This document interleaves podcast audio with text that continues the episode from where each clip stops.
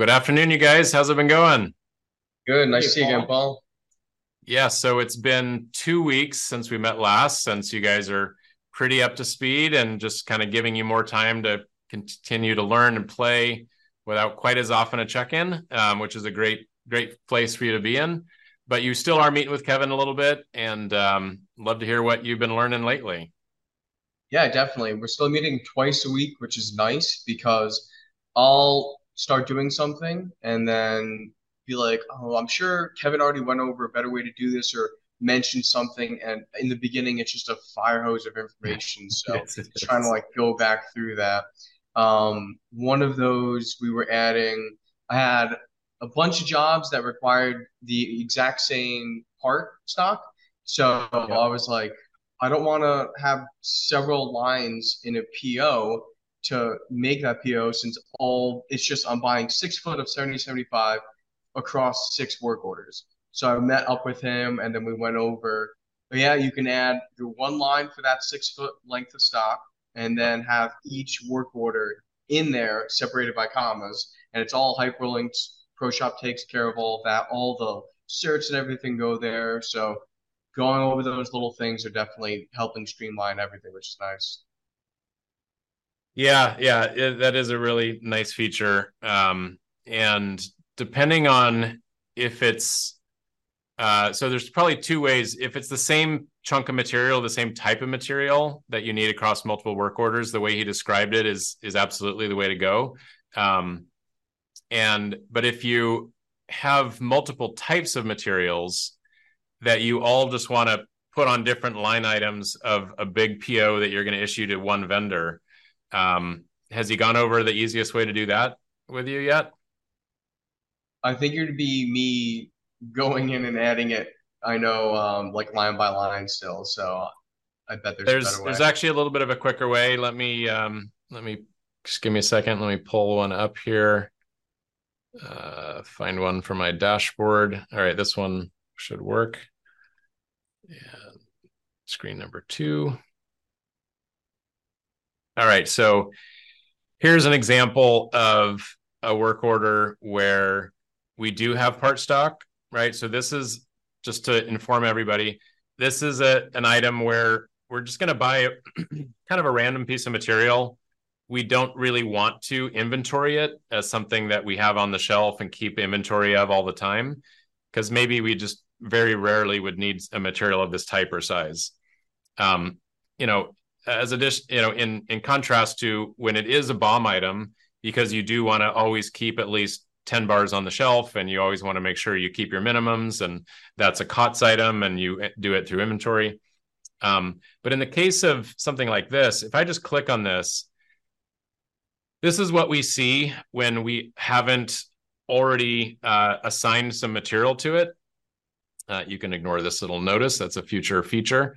Um, but when we're just in the process of like, I just need to make a PO for this, or where I was just getting at, if you're like, I already have a, um, no, interesting. Um, I already have a PO that I have, so I use Castle Metals. Um, yeah, is one of my examples here. Uh, we use them. We used to use them a lot at my shop. Um, I already have a PO that's kind of in pending mode. I haven't released it to to them yet. Um, is you can come here and and choose from a list of PO numbers that are currently in that state. They either don't have a status or they're still outstanding. Um, excuse me, still pending. They haven't been uh, turned into an outstanding, which means it's been issued to the vendor. You're now just waiting for them to deliver it. And if we click this button, click one of these numbers, it will then add it to that PO number. So let me just show you what that looks like. So here's an example of one. Um, if I, you know, click that PO number, it will make a brand new line item. It'll pull in the the material, the spec, the sizes, the PO number, um, and then you can start doing the rest. Now, what he described to you was doing something like this, right?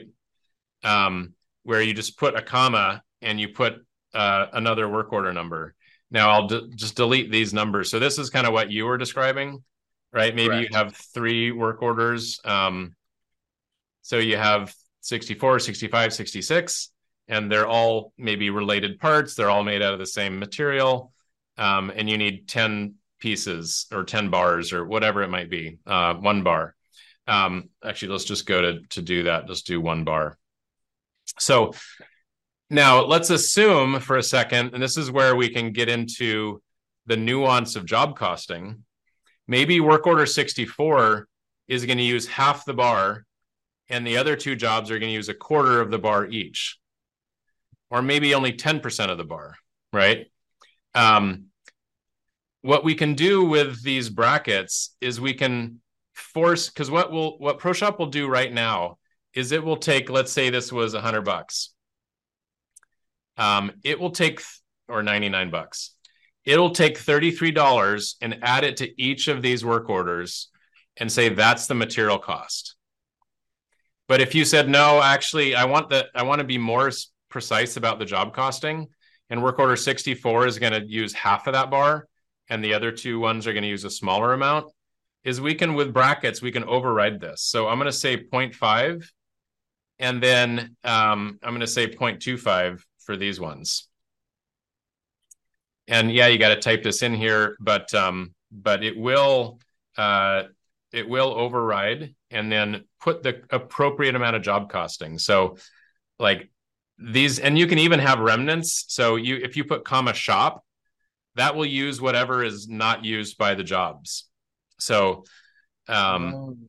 so yeah, you could use 50% and then 10 and 10 and the extra whatever 30% um, is still left over on the shelf with this PO and line item number. And in the future, you could add a new work order six months later, and it will apportion, you know, 30% of that cost to that new work order. Does that make sense? It does, yeah. Yeah. That's actually really good to know because we just had a job where I think it was like a six foot round bar piece of aluminum, and one line item had one part, and another line item had like 20 parts. So instead of like even splitting the material across both work orders, now mm-hmm. I can mm-hmm. make it more specific to actually get those costs more accurate. That's yep. cool. Anyway, so and then you could do like this, like that. I'm I don't I don't want to cost this against these jobs right now, so I'm just going to leave it sort of unallocated to a to a specific work order. Um, and in the future, you're going to consume it with something else, hopefully. Now, the same thing is true for things like one-time charges, like shipping or expedite fees you could do the same thing. You can put, I mean, I could basically just copy this, copy this information down here, and it would then apportion this hundred bucks the same way. Um, uh, or maybe you only want to specify, you know, half of it goes to this one, and then the rest is another 0.5 that is just not to it's just that'll be equal across all the other work orders let's say you had 10 work orders listed um, you don't have to itemize out each one. You could just say, I know for sure that one's taken half of it, and the other half is just going to be for the, the, remaining list. So that gets a little bit uh, into the weeds, but uh, it is the level of detail that you kind of want to ultimately go to when you are looking at your um, sorry, not costing, but my temp profit.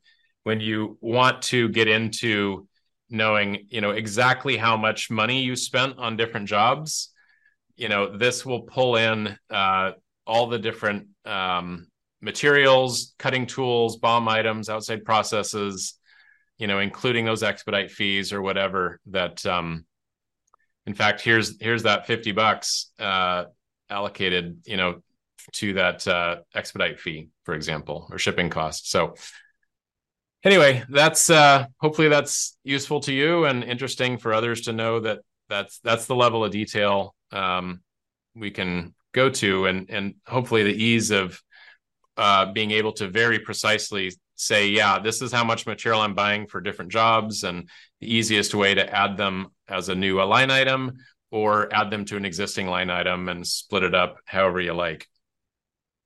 No, that makes sense, especially if I order material and I know I'm going to have four feet left and I don't want to make a cod out of it, then. Yeah, yeah. When I'm making that PO in the first place, I can immediately do that. And then the next job that comes up, I just have a comma, add the work order number. If there's still extra, have the shop. That's really good to know. I'll definitely be doing that. And then the key on traceability is when it's on your material rack, make sure the PO and line item number, like those are the two pieces of information you need to know exactly that because each cert we didn't show that but each cert will be uh, right? Each cert when you receive it you'll attach the cert to that row and and the lot number and that will tie it directly to any work order that gets added to that. So as long as you can identify that material to the PO and line item then you always have traceability. And when you add that work order later 6 months later it'll pull the material cert right into the document package as well as the job costing. Yes, that's part of our when material comes in, immediately print a label. What is it? What's the PO and the line item right on there? Perfect. That's definitely been a big time upgrade, uh, time saver. Uh, because before we had ProShop, we would just put like a material cert number, and then in Google Drive we would just have like 300. Go search for it, scroll. And like it, it sort of worked. It worked, but sure. if we needed to see where it came from, or like tracing anything like, oh, what day did we buy this? Because we want to go back in our McMaster search history and buy more stuff like that. Uh, it was just a big pain, but now that we just see the material cert through the purchase order, it's made it way easier. Awesome. Good. That's what we're here to do is make your life easier so you guys can focus on making chips. Oh, yeah. So awesome, guys. Well, thanks for sharing that today. And uh, it was good to see you again. And uh, we'll check you out next time as well. Sounds good. Thanks, awesome. Paul. Appreciate it, guys.